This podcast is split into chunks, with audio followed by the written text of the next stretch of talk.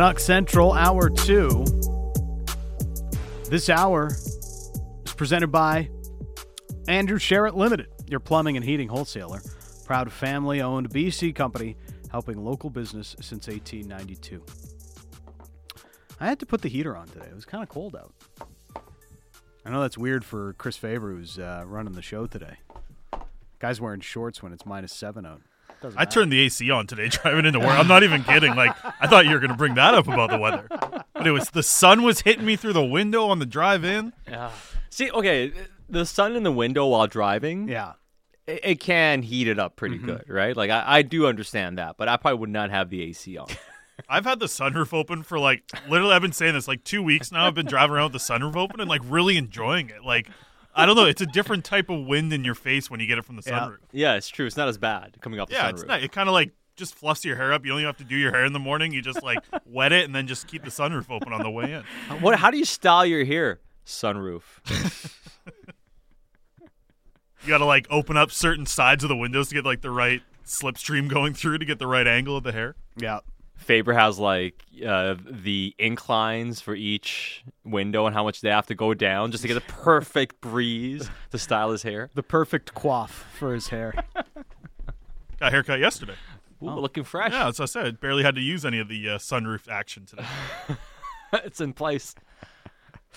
I've got to go see my guy Dez over at Boombox. It's been a while. It's Look get- at you, It's getting a little long. Look at you dropping names and Hey. everything. Your friend over at Boombox. Dez Dez is a great guy. Does uh, does some of the hair for the Whitecaps players and uh, Whitecap season ticket holder himself. He's just he's a good human. So Look at you living vicariously through other soccer professionals. Yes. I can't play for the Whitecaps, but I can go where the Whitecaps go to get their haircut. My Uh, barber does uh, Glenn Gullettson's hair. As Oh, well. really? Yeah, so a little little connection there as well. They're pretty proud of it. yeah, Golly. that is pretty cool. Yeah. Uh, Sats barber does Sats hair. So that's That's what other people say. My my barber does Sats hair.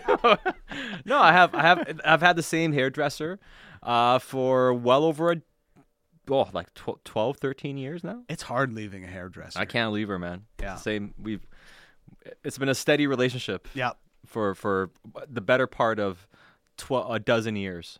I uh, when I moved out here, it was it was tough leaving Ron. You know, he was uh, he was a good guy.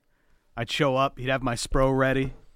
You know, didn't have to say anything. He just knew how I needed my haircut. You know, Just knew. knew the shape of my head, so he just knew exactly uh, what what would work and what wouldn't. Right. Now, sometimes you're just used to something because I remember when I was in high school, I went to the same person Yeah, and didn't realize. And then I went somewhere different. they weren't very good. I went somewhere different. I'm like, you can do this? I can have this style? I didn't know. You guys like? I remember when I was back in Nanaimo, there was one barber shop that like served you beers. Have you guys ever heard of a barber Ooh. shop where that's available? They Because I used- don't know if that would be like, well, you're getting a haircut. Do you want to be like, you know, Yeah. drinking back a beer? I'm not sure about the beer. Remember, it used to be Tommy. I'm not sure if they're still Yeah, I around. think that's Tommy what it Gun was. Tom Tommy Gun, and they'll like they, they had like the big screen TVs. You could watch a game Mm-hmm. and stuff like that, and and I think they would bring refreshments. That sounds about right. I know a few that that serve uh, alcohol while you're there. They can't drink themselves. The last thing you want is your hairdresser drinking. Def- definitely not. But isn't that not tempting though? You know, it's a weird place where they serve uh, where they serve alcohol. Where? Axe throwing. Yes, I just did that the other weekend. Wait, you know what? I, I saw the other day too is Quiznos now serving beer. What? What are, you, Quiznos? what are you doing going to Quiznos? Man, and the I- beers were like the ad I saw was like three ninety five. Willow's Bur- what's the one out in uh, Langley there? Willowbrook. Yeah. Willowbrook, yeah. Yeah, I have like not Willowbrook been to a Ale. Quiznos in a long time. Yeah, that's a shout. But that's the weird thing. Like axe throwing, I don't know. Like throwing essentially a weapon and mixing with uh, something that could uh, leave your judgment at the door. Yeah, I don't know. Like I, I'm staying away. leave Like, your I- better judgment. I'm at on the door, other at least. side of the fence or whatever you have set up. Yeah. If I'm, I'm like, yeah, you know what? We're having drinks, but like one person in, in the thing at the same time. Um, axe throwing can be fun though. In any case, Yes. enough of that. Canucks and Habs tonight. Uh, we'll have the pregame coming up after 6:30. If you missed hour one, uh, less talk about axe throwing and uh, barbers, more about the Canucks and what uh, will happen with Brock Boeser, also Kevin Woodley, on Thatcher Demko his workload and how the Canucks can get the most out of him and what they should do with the backup position next year. So we teased it coming into the segment. Thinking about the Canucks and where they were in 2008 when Mike Gillis took over from Dave Nonis. Comparing it to now, how many similarities are there?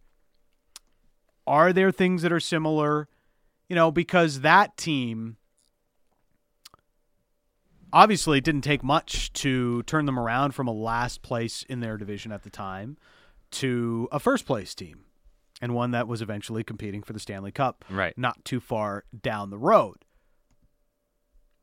Do you see a roster that is similar to that one that a few tweaks and all of a sudden you can see a team that becomes really competitive, but it really hinges on making those right decisions as early as this summer. in its totality, as far as players and assets, there are a lot of similarities, things that Yeah. do cross over, right? Let's, for instance, look at the forward group. And then there are distinct differences, but we'll get there. The forward group. The 0708 team that Gillis and the new regime took over had these forward assets under contract Henrik Sedin, Daniel mm-hmm. Sedin, Ryan Kesler, Alex Burrows, Mason Raymond, Jannik Hansen. I did not include guys like Taylor Pyatt because you know, I didn't include guys like Highmore and Lammikko, kind of similar there, right? And you know, you know, after the next year he had, he didn't really do much in, in Vancouver. And look through the prospect pool, not a ton of guys came up after that. It was essentially those six players: the Sedins, Kesler, Burrows, Raymond, and Hansen. Now on the back end, it was far more comprehensive. You had Bieksa, you had Edler, you had Salo, you had Mattias Ohlund, and Willie Mitchell. I included Lucas uh, Krajicek because the Canucks were able to trade him for Shane O'Brien, who was Yeah. an important player uh, on the third pair for a couple years on that team. Lucas Krajicek was always great in like the NHL video games. Like he always had great potential. Just Mo- never, moved never really well, panned out. skates Yeah. well, moved the puck well. Was just you know he he looks Mason Raymond too. Mason Yeah. Raymond was the same thing. Like Oh, he, yeah. he was so good in the video games. so much speed, right, and so much potential. And then on the goalie wise, they had Luongo and Schneider, which pretty good, right? So let's compare what the Canucks have 21-22 asset wise compared to that 07 team, 08 team. Forward wise, Pettersson, Miller, Boeser, Garland, Horvat, Hoglander, Pearson, Podkolzin, and Motte. So they have a few more forwards that are assets than. The other team had, and again, I didn't include guys like Lammikko. I didn't include guys like Highmore. Uh, I didn't include obviously guys like Jason Dickinson and so on because you know, we're not including guys that are not really assets at the moment for the team. On the back end, Hughes, OEL, Myers, Schenn, and Rathbone. Myers, again, not a massive asset, but a guy you can move this offseason. If we're keeping Krajicek, we're keeping Luke Schenn, right? And Rathbone goes in the combo because he's a prospect that has potential. He is very much an asset for this organization. Goaltending wise, there's one guy, Thatcher Demko. Yeah. So if just the players alone, when I named off the players that the 0708 team had heading into the new regime and what the 21-22 Canucks have, how similar and dissimilar are they just from straight up player assets? I think uh, obviously the forward group seems to be deeper on this team, whereas there was more quality depth on defense. Yeah. In a big way on the defense. on the defense. Yeah. Um, but that defense didn't have a star. It, it had a lot of good players, Right. But it didn't have a star in the way that Quinn Hughes is. Obviously, the goalies match up. Like you were getting a ton out of Luongo, and obviously you're getting a ton out of Thatcher Demko right now. Both teams that kind of rely on on goaltending quite a bit, and you could say you know that's the foundation of building hmm a contending team, or at least part of it for a lot of squads. You got a goalie, you've got a chance. Doesn't diminish that you have to put some good pieces out in front of them, but having a goalie sets you up to have a pretty decent floor, right? And then all of a sudden you can really start to think about what you can do next.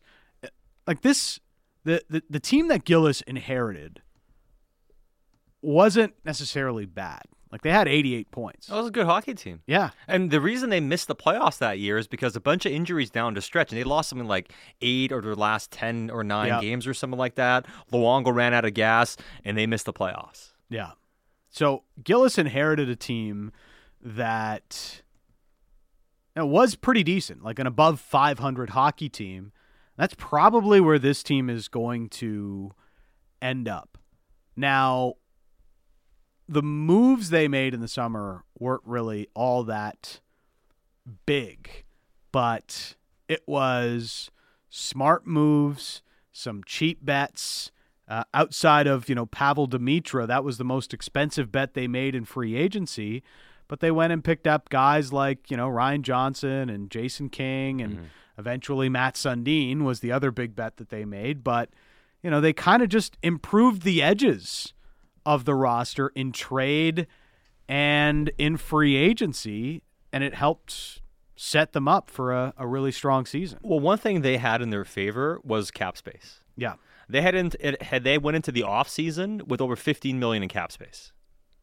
Yeah. And Nonis, for all his shortcomings, the one thing he did a good job of was keep the books pretty clear. So when Gillis came in, he had a lot of cap space. This team has no cap space. They have 10 million in cap space, but when you if you earmark a chunk of that to Brock Boeser and just bringing other guys like Highmore and Lammikko back to just cheap contracts, that stuff evaporates. There's no outside of keeping your guys, there's no real cap space available to you next season. So there's a big difference on that aspect of things, right? And on the back end is where the biggest swing is. You saw how much more depth was on that back end. However, after a couple, after a year, Willie Mitchell and Mattias Ohlund left Yeah. as free agents. They traded for Dan Ham. They signed Dan Ham. He's traded for Keith Ballard, right? So they didn't actualize those assets to get something back in return. They they turned it around in a hurry, in a big way, right? They went after guys and they were aggressive. This Canucks team isn't going to be as aggressive, right? I see people texting and saying you'd rather have the 07 08 team. And hey, when you look at Kesler and, and the Sedins and what that team became, completely fair, completely fair point to make, right? Mm-hmm. The question, however, is how far off that type of core are you? And the biggest issue, again, comes down to cap space because you are able to maybe, as I mentioned, look at the forwards. There were only about six guys that were under control f that they had: the Sedins, Kesler, Burrows, Raymond, and Hansen. Yeah. Those are only six guys in the organization. And it took Hansen some time, took Raymond some time too. That year, those guys were not finished products. That year, Alex Edler hadn't really become the player he is. They became that afterwards, right? But Well, that's the other thing about this D is like, you know, Bieksa and Edler are still very young at this time. exactly, Bieksa Edler, very young defenseman at that point. Canucks don't have those comps right now. No, they have a couple more forwards. Yeah. Right? That's why we come back to the conversation about do they at some point end up moving a forward, whether it's a deadline, most likely in the offseason, however, to get that defenseman back. And then you need that cap space too to do the things you want to do. But when you hear the organization say, we have pieces here, but what we need is maybe ship things around and get a little bit of cap space.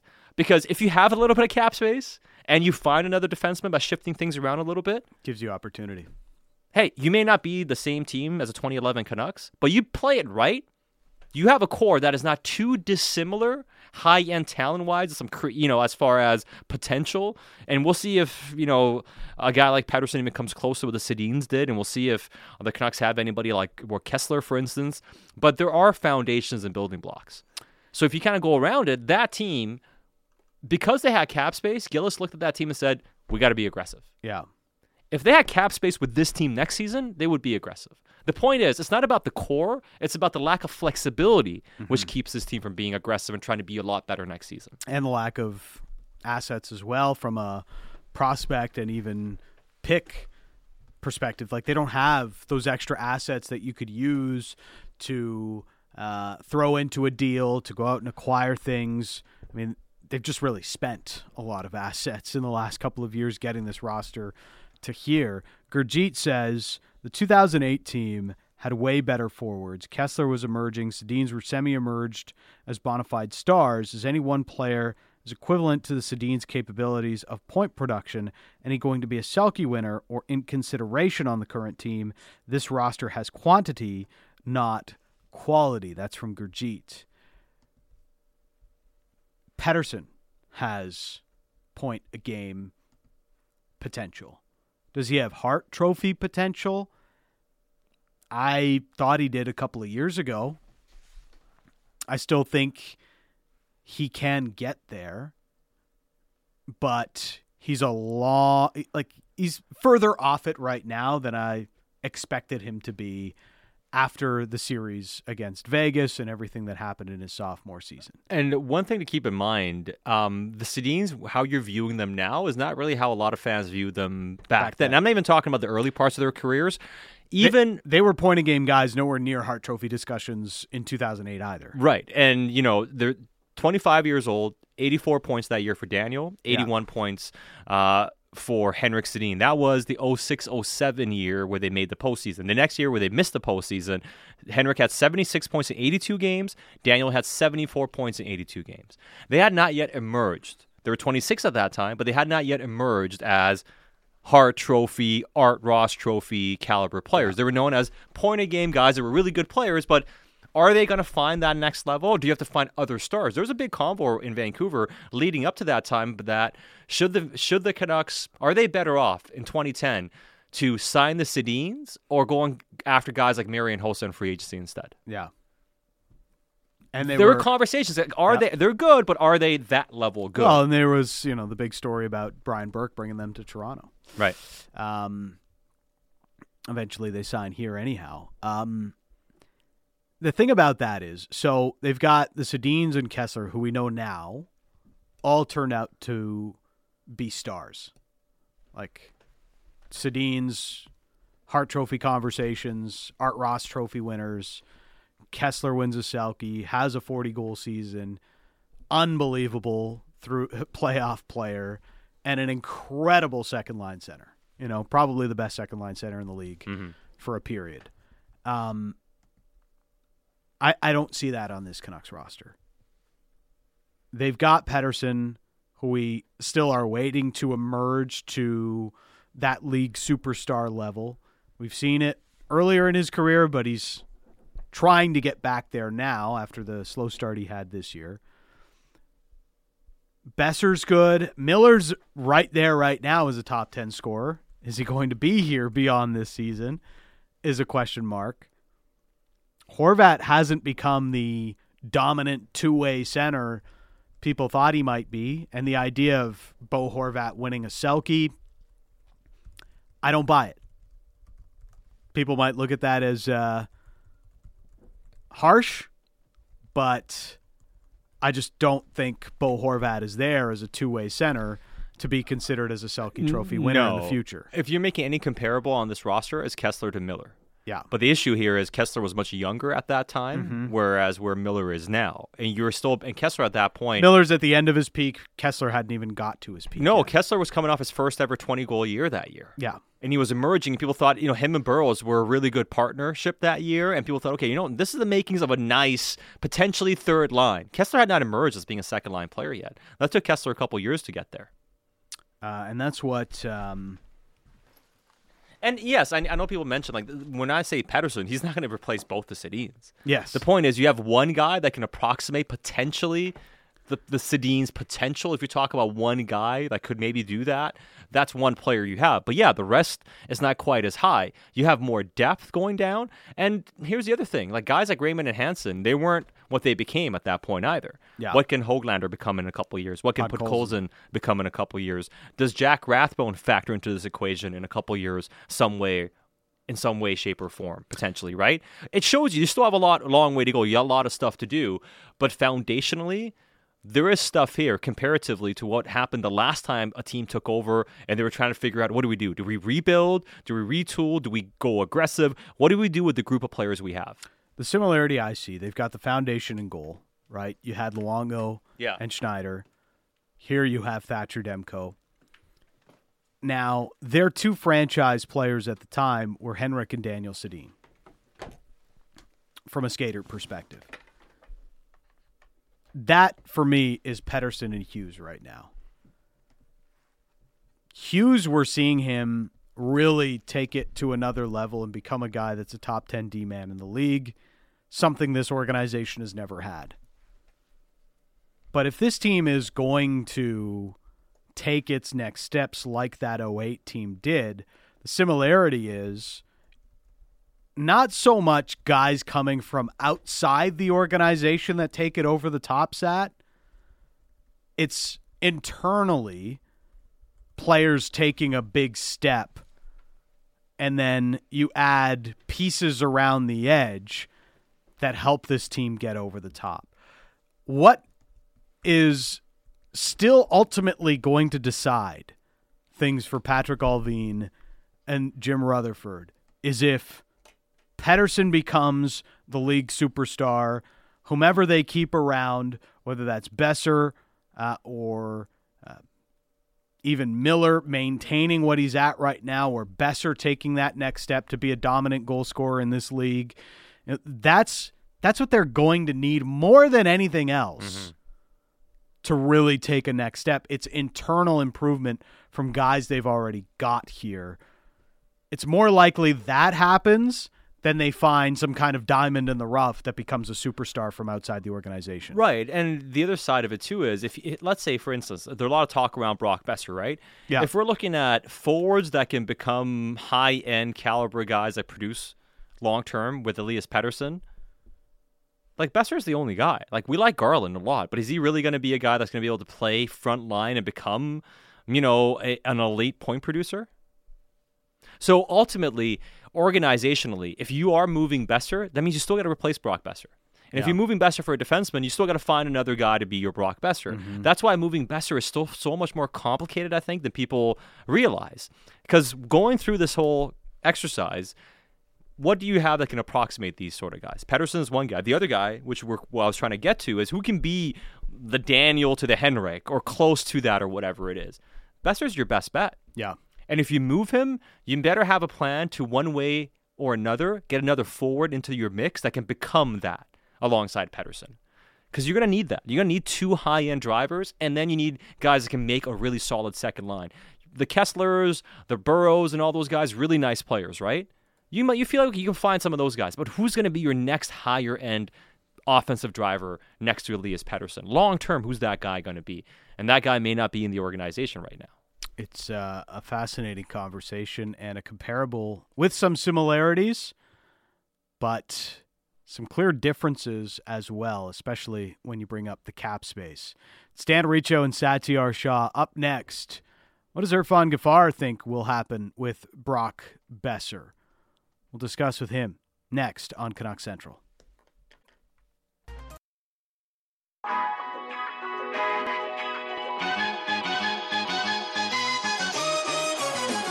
Fino.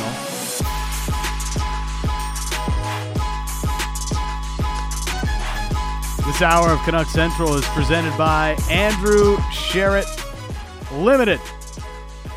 Your plumbing and heating wholesaler, a proud family owned BC company helping local business since 1892. Uh, coming up after 6 o'clock, overrated underrated. So uh, get some uh, submissions in. Uh, Chris Faber's Canucks coverage, overrated or underrated? Maybe you'll want to hear that coming up after six o'clock. It's gonna be fun. I'm excited. I won't be here. You guys gonna like talk crap about me? I leave at six o'clock. yes, we'll wait for you to leave before we really I'll start listening. to See, that was a tease, so make sure you listen on your way back. well, yeah, you just earned one listener for sure. well, at least we'll have one. Uh, no, Faber's the best. So check him out at Canucks Army and uh, Canucks warm up every Saturday here on Sportsnet 650. Uh, Brock Boeser has inevitably become the big conversation point on the show, and we just finished the uh, discussion about comparing the Canucks now to the 08 Canucks that Mike Gillis took over and pondering, you know, is it similar to now as Patrick Allvin gets his hands on this roster? And uh, one texter, Port Moody Don, says we're crazy comparing uh, Boeser and saying he's better or more important to the team than Kesler. Um, says Kesler damn near got us a cup. Boeser, nope and he's going to require 7 million time to cut him loose because if he's getting 7 million and I'm Miller I want 9 million and you're penciling Hughes as a top 10 defenseman, no way. Canucks fans and uh, Port Moody Dawn with that text. Uh, uh, if you don't think Quinn Hughes is playing a top 10 defenseman this year, then I'm not sure what you're watching. Yeah. So I'll say that right off the bat. Nobody said Boeser is better than Kesler. One's a center, one's a winger. Mm-hmm. The conversation was you need to have two big time point producers long term with this organization. Not saying you have to be Henrik or Daniel, but who do you have long term that can be two big time point producers? You have one in Pettersson that has that potential. The only other guy on the roster or within your grasp is Brock Boeser. Yeah. That's not comparing him to Ryan Kesler. The Kesler comparison would be Bo Horvat, and we all agree that Kesler is the superior player to a guy like Bo Horvat, right? But as far as who are your two big time point producers outside of JT Miller, right? If he's going to be here or not long term, yeah, Boeser's the only guy that you have. So if if Boeser's not going to be that guy, if he's not that guy, pal, if he's not that guy, there's going to have to be somebody else you bring in to to become an elite time producer for you. Like no team wins unless you have at least two high end producers and then have another really good center and some really good supporting players. You need two guys that can roll a pointer pointer game and above. Yeah. And, you know, if you think about Tampa over the last few years, obviously they have more than that. They've got uh, Hedman as their number one D, but up front, Stamkos is playing at a high level this year. Kucherov, we know what he can do from a point production standpoint, and then you have Brayden Point. So they've got three guys that are better than a point per game. Uh, I mean, not too many teams have that, but you see some of the best ones in the league definitely do have up to three players that can do that. Canucks at their peak 10 years ago kind of had that with the Sedins and Kesler with the way that they were going. Stan Richo, Satiar Shah. Let's bring in uh, Irfaan Gaffar of the fourth period and Canucks insider to the conversation. What's happening, Irf? What's up, fellas? Bonjour. Ah, uh, you know, just another day trading away every single Canuck. Oh, again? Haven't we done that for the last ten years? I, this trade, like, is the trade deadline ever coming? That, like, that's what I wonder sometimes. It's just this trade deadline's so stupid. Nothing's going to happen until five days before it, like it usually does. So Brock Boeser's not getting traded to Pittsburgh tomorrow, then? Not tomorrow. Okay. I mean, I don't know. I'm kidding. you know, I, Who knows? That's the interesting one, though, right? Like, well, with so much talk about so many other people, now it's like, okay, is Boeser going to get traded for Marino, or what's going to happen, and or Kapanen, and you look at all these different things, but, um, yeah, I mean, I, I don't know, and I know that obviously his camp really hasn't heard anything, so we'll uh, we'll, put, we'll we'll we'll have to play it by ear and see what happens here. Yeah, I, I guess we'll see what happens. And none of us none of us really know what's going to happen. The one thing that I wonder about though a little bit is that some of the stuff around Boeser. Not to say that he who knows maybe he does get traded, but I'm not sure the conversations with Pittsburgh have all to do with Boeser. No, like, neither I am I. I don't think it's just Boeser that's being talked about, or if it's even him. Like if if a deal happens, let's say Marino comes to Vancouver, I'm not sure it would be Boeser going the other way. Yeah, I agree look, uh, like like I've said before, we've talked about it a million times. It's, it's doing whatever you can do and try and get the best return to improve your hockey team. And you know what, a Boeser deal might not be the best. You know, you try and you know collect assets with maybe other guys. And we obviously have heard Tyler Motte's name, and then guys like Luke Schenn, and then things like that. So obviously Conor Garland's name has been thrown out there as well. But this is the time of year, and this is one of those trade deadlines where you look at it every day and you just not only talking from a Canucks perspective, but really around the National Hockey League, and you're like, okay, everyone seems to want to do something. The Florida Panthers are apparently in on everything. The Vegas Golden Knights are apparently in on everything. And you look at other teams of the East, the Leafs are definitely going to want to do something. So it's not just here in Vancouver, but until something actually happens, we just have to sit here and talk about it. Yeah, when when it comes to Boeser, you know, I think a lot of people in the market uh, see him as a piece that could be part of the solution. You know, with what he does. If this is a Brock Boeser down year, like he's still giving you quite a bit from a point production standpoint. Of course, the contract brings a lot of different conversations into the forefront, but is is is all of this, you know, just trending towards what we've kind of talked about, like a contract somewhere in the six million dollar range? Like it almost feels like both sides know where the number ends up. It's just a matter of trying to get it done. Trying to get it done. Yeah, I, mean, I think that that's the biggest thing, right? When you look at the, it's it's overall going to be the number in term, right? Because then you have Yeah. to look at obviously it's not just one domino that falls when you make a contract like that. Then you're like, okay, in a couple of years, well, how much money are we going to have to re-sign Petey? How much money are we going to have to re-sign the, to re-sign Bo Horvat and guys like JT Miller if you want to keep them, right? So there, there's all these other things that you have to take into consideration, and you also, like we talked about before, have to build out your roster. You have to improve it from a defensive end. You have to improve the bottom six forwards, right? And if that's going to happen via trade or signing guys to to good contracts and finding value guys at under a million bucks that can play at this level, then you have to go out and do it. But I mean, from a Brock Boeser perspective, I mean, Jim Rutherford has said he's a guy that likes speed and playing fast. And I'm not saying that Boeser's a bad skater, but I mean, he's he's one of those guys where he's as talented as hell in front of Right. the net, and he's got very good hands. It's just I'm not entirely sure that you know he fits that mold of of speed that the Canucks are going for. Well, and the reality is, uh, a, a lot of their forwards, like outside of you know guys like Pettersson, of course, and JT with how he's played, and even Bo to some degree. I'm like you know, Pearson doesn't. I mean, Garland doesn't Yeah. quite fit what what they want. Boeser doesn't quite exactly fit. But is Boeser a better fit than Garland in their eyes? And that's the question I kind of have. Hey, we can talk about hey, both guys are maybe imperfect to what they want, but who's the better fit to what they want to do? Which guy do they believe in more? And I wouldn't be surprised if that guy is Boeser, not Garland. Yeah, I, I I agree with that. But then at the same time, it's look at Garland's contract for the next few years, right? You got him at a really healthy deal, and if you're going to spend that type of money and have a guy that can put up some put up some decent numbers, or you're going to spend the real good money and try and get something in return for a guy like Garland, and then have Boeser here for the next foreseeable future. Like, is he someone that you think that this team is going to win with right now in the next four or five years, or is, it, or is that or is that the Conor Garland type of player? So that's a decision they have to make, and that's a decision that we have to sit here and talk about for the next few weeks or months or years. We don't even know. What if they sign him to a four-year contract or five-year contract? So It's uh, it, it does feel though, um, you know, like the, the the Canucks, especially with the way that they've gone on the ice, it's really like allowed them to be in the position that they're just like, you know what, we're totally comfortable just keeping this the way that it is, maybe outside of Tyler Motte, and seeing where this goes, and then make our moves in the summer. Like th- this run under Boudreau has kind of emboldened them to just keep it going and then wait till the summer to make whatever moves you think put this team in a better spot. yeah, they're playing well. There's there's a lot of belief, I think, within that room that they think that they can maybe try and make a run here for the postseason. Um, it's going to be tough.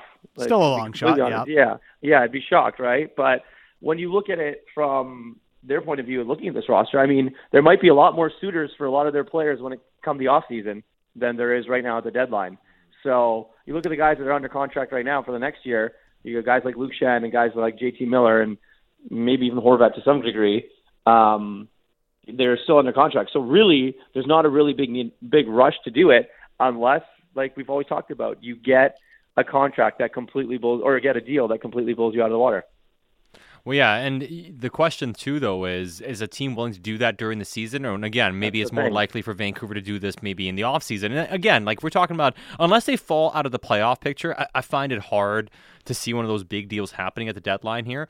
But the guy that they're talking or are going to be talking to here contract wise soon to make a decision on is Tyler Motte. And Yeah. I'm sure there's a number the Canucks would sign him to, but I wonder if that number is way too low for Tyler Motte. Like, how do you see that going, the contract discussions?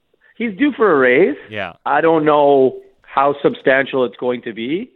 Like, if you look at their roster right now and players that are going to put another team over the edge come the postseason, if you're a contender, Tyler Motte's a good piece, but he's not a guy that's going to put you over the edge, right? He's a guy that can kill penalties. He plays hard, and obviously we've seen his performances in, in, in the playoffs and, and what he's able to do there. But is he a two million dollar guy or a three million dollar guy? I just I don't know. I, I don't I don't think that he is, to be honest. Um, bottom six forwards usually don't get paid that much, right? And that's what Tyler Mott is. And so I disrespect to him or his game, but that's just how. Then it's actually more of an appreciation because that's how he's carved out ability to stay in the league by doing those things that no one really wants to do, killing penalties, blocking shots, and doing all those types of things. So I just don't know how substantial the raise is going to be and what the Canucks think that a number is. Well, can you give Motte that raise uh, while, while you have like guys like Jason Dickinson? Well, that that's kind the thing, right? How many how many of these types of players are you going to have in your bottom six that you're paying Yeah. all this money to? And I think that that's the decision that they have to make. And if they want to continue to try and improve your hockey team, and make these runs and, and, and go on these go on try and push for the playoffs and then be a contender, you got to have to start to try and find guys with some value and stop paying bottom six forwards three or four million dollars a year. Yeah, and that's why uh, Motte really uh, is. And I like Tyler Motte. No, and and and he's a great fit on this team. But you know what? He's probably a great fit for the way he plays on a lot of other teams too. Yeah, I mean it's you got to be able to replace bottom six guys, right? Yep. Like every team in the league has to figure that out, and uh, the Canucks. You know, maybe a couple of years ago they could afford to spend a little bit more on bottom six Yeah. players, but now that you're paying Petey and you're paying uh, Quinn Hughes, you can't really afford afford that. Eh, You know, it's um, it's crazy how good they've been to get themselves into this spot here, Irf. But at the same time, I mean, they are still so far away. Um, and I kind of had this this thought earlier in the week. You know, given how good they've been, is it do we put too much on Thatcher Demko that he's been the reason the Canucks have won 20 of 32 and diminish in that way some of what the players have done? Because, you know, like Saturday's game against the Leafs was a perfect example. I thought the team played a pretty good hockey game. Um, obviously, late, Demko saved it for them, but to just put it all on Demko felt like we were diminishing how the team played against a, a top level opponent. Okay, so of those 20 wins in the last 32 games, how many of those games I'd ask you was De- uh, Demko was was Thatcher Demko their best player? Ooh, I mean, And it's and the number's probably a lot higher than you think. and and but I'm not saying that it's a bad thing. Like Yeah. your best players need to be your best players, and on this roster, he's one of their best players. Do you need to have him every single night be that guy? No, that shouldn't be the case. You should be able to go out and beat teams with the talent that you have. But of those 20 wins, how many was Demko your best player? And I'd say at least 10 or 11. Yeah, I mean, the, the, the other question, I mean, is around the Jaro Halak situation, right? Yeah. And I mean, I've heard different things. Like, we've heard, like, okay, he might waive, and others say, oh, no, there's no way he waves. I think there's another conversation to be had here with the Canucks and Jaro Halak at some point. Where do you kind of see that going ultimately? I think that there's three players that right now have no trade clauses, and I don't think any of them want to go anywhere. Right on this roster, it's it's Pearson, it's Halak, and it's OEL, and I don't think either of them, any of them, want to leave. Or and you have that right in your contract, right? The Pearson one's crazy how he got a, a no trade clause. Anyways, that's besides the point. but um, yeah, I just I don't know. I, I think that they're going to revisit the conversation for sure, but you know it's up to him and, and his agent and to see what they want to do there. Um, and your backup probably is you bring Spencer Martin up. Is your backup if if anything were to happen there, or do you go out and try and get another veteran goalie? Like I don't think that you go. I don't think that you do that because you just look at this roster right now and say, you know, Demko's a guy, and he's and he's definitely proven that he can be our guy. And we think that you know we might have something in Spencer Martin here. So um, I think that they do revisit it, but as of right now, the three guys that have the no moves, no none of them want to move. yeah, I'm trying to think of like what contenders need a goalie. Okay, well if you're looking at that, they don't want Halak. That's mean, what I mean, though, performance, right? Like- I know, like you know what I mean? so, like at, at the same time, you could ask him to move, but what team is trading for Jaro Halak right no now? No one, no one's trading for Halak right now. Like the Leafs, as as poor as their goaltending has been, like are they going to look at Jaro Halak and be like, "Yeah, that guy improves our goaltending"? Uh, Edmonton, No, like, you know, the same- Oilers aren't. Yeah. even if Halak would want to go there. Washington, like I, I just, I don't see any team looking at Jaro Halak and being like, that guy significantly improves our goaltending that we need to go out and get him. And that's That's that's, the the, that's the problem the Canucks find themselves in. If we're having that conversation here right now, talking about it, I can guarantee you that a lot of general managers around the hockey that are looking at it saying the exact same thing. Yeah. Is he really going to make us better? And that's the whole point of this trade deadline. If you're a contender, it's to get better. And right now, Jaro Halak, he was a good goalie. Unfortunately, this year he's had some struggles, and he's not playing well right now. How okay, so so we know with the Miller thing we talk so much Yeah. about, right? How much do you think the office has been surprised by A, how good JT Miller might be, but also B, what he means to the team? Like do you think that there's a level level of surprise by the new front office about what JT Miller is and what he means here? Well, I think that when you look at a guy like JT Miller, I think it's it's heart and soul, and I think that a lot of people knew that. People will remember that he was on that team North America at the World Cup of Hockey.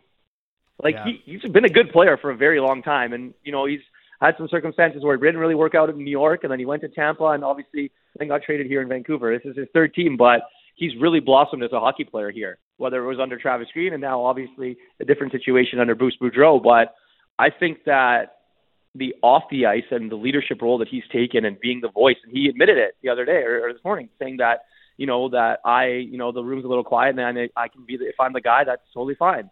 And I think that he likes that role, and that's an important thing for a team that's young and trying to move up and, and get to the postseason is to have someone to be able to do that. Now, look, I'm not saying that Bo's a bad leader. I'm not saying he's a bad captain. I'm not saying to trade him at all. I do think that he does all those things well, but I think that it's a little bit different when you look at JT Miller. And I think that they think that too in the front office. Well, they're different types of leaders. 100%. Right? And I think Miller being that vocal guy, like I just don't see who else is that. Like of the core players on this team, who else Yeah. is that? Like I think all of them are has a lot kind of quiet, right? Yeah. I think OEL does have a lot of respect in that room. Yeah. Um, obviously, you know, Pettersson and Hughes, they'll get there. You know, they're, they're but they're young, right? And they're still learning the league a little bit here too, and and things and st- stuff like that. But when it comes to being a pro and being ready every single game, night in and night out, you can almost count on JT Miller to be to be that guy every single night, and that's what you want. It, does feel like Hughes has taken a step this year. Yeah. In, in that in that sense, like even just the way he speaks with the media, you can you can kind of sense he's he's matured a little bit over the last twelve Yeah. months. Well, that and you just learn. You, you Yeah. you learn the league, you learn yourself, and he got the big contract, right? He knows what it takes now. You know, with that comes responsibility, right? If you're going to be the guy, if you're a big ticket guy, you're a guy that's making a lot of money, you got to be there. You got to face them. You got to answer the questions. You have to be a leader. And JT Miller does that. Quinn Hughes is starting to do that, obviously. And then we know, obviously, with Bo's leadership, it's it's it's a little bit different. It's Irfaan Gaffar on Canuck Central. Um, before we let you go, uh, how much Haagen Dazs did you have last night? Um, were you upset more about Bobby Wagner or Russell Wilson leaving the Seahawks? Bobby Wagner, because Yeah. Russell, you knew want, Ru- Ru- Russell, you knew wanted out. Yeah. Like a couple of years ago, right? You knew he was that was on the edge, and then you see Wagner tweeting that Richard Sherman was a prophet, and Sherman tweeting, you know, sometimes being the hero so long you become the villain. Oh, it's funny. I mean, it's great theater. The NFL was bananas yesterday, but uh, if I were, if I were a betting man though tonight, Habs have been here since Sunday. Take the Canucks. Oh yeah. Okay. All right, I like it. All right. Take the Canucks tonight. Oh, well, Earth I- gives props. Never mind. Uh, never mind, Sat. Yeah, man. I didn't give a prop. I just I just laid a I just I just said this is what I think. Zach gives good props though. Yeah, love it, Irv. love it, Irv. But I mean, shouldn't be. I mean, this should be able to be Montreal. I mean, Montreal's been playing better. It shouldn't come as a surprise. I like the pick. No, God no. Yeah, you do. It's the Marty St. Louis. It's the coaching bump. Yeah. Canucks had it here. Uh, all right. We'll uh, we'll see you soon. Thanks for this. All right, boys. Be well. Uh, there is Irfaan Gaffar joining us and uh, gives a little play for tonight's game as well. Play the Canucks. Yes, Habs have been here since Sunday. I know. I saw Alex Burrows walking around downtown a couple days ago. Oh yeah. Burr. Burr. They've been chilling, hanging out, having a grand old time. Not to like feed into the narrative or anything, but people do know like Montreal is still kind of on lockdown, right? Yeah, so they're like, we're here to have fun. we can go out and on t- on the town and have a good time and enjoy. Yeah, who knows? Maybe maybe they're maybe they've had a lot of fun. At the same time, a few weeks ago, Canucks playing the New York Islanders on a Wednesday, late puck drop, and uh, the Eastern team was more ready for that late puck drop than the local team was. So. Yeah, that was the Islanders game, right? And it's Yeah. like we're like, yeah, you know what? Maybe the their body clocks. It's like ele- it's like midnight almost for the Islanders. No, the Canucks were asleep. Yeah, the Canucks were asleep for the start of that game. Five nothing after one. I doubt that happens again tonight. But um, I, I think one of the uh, and and we've really talked about it a lot.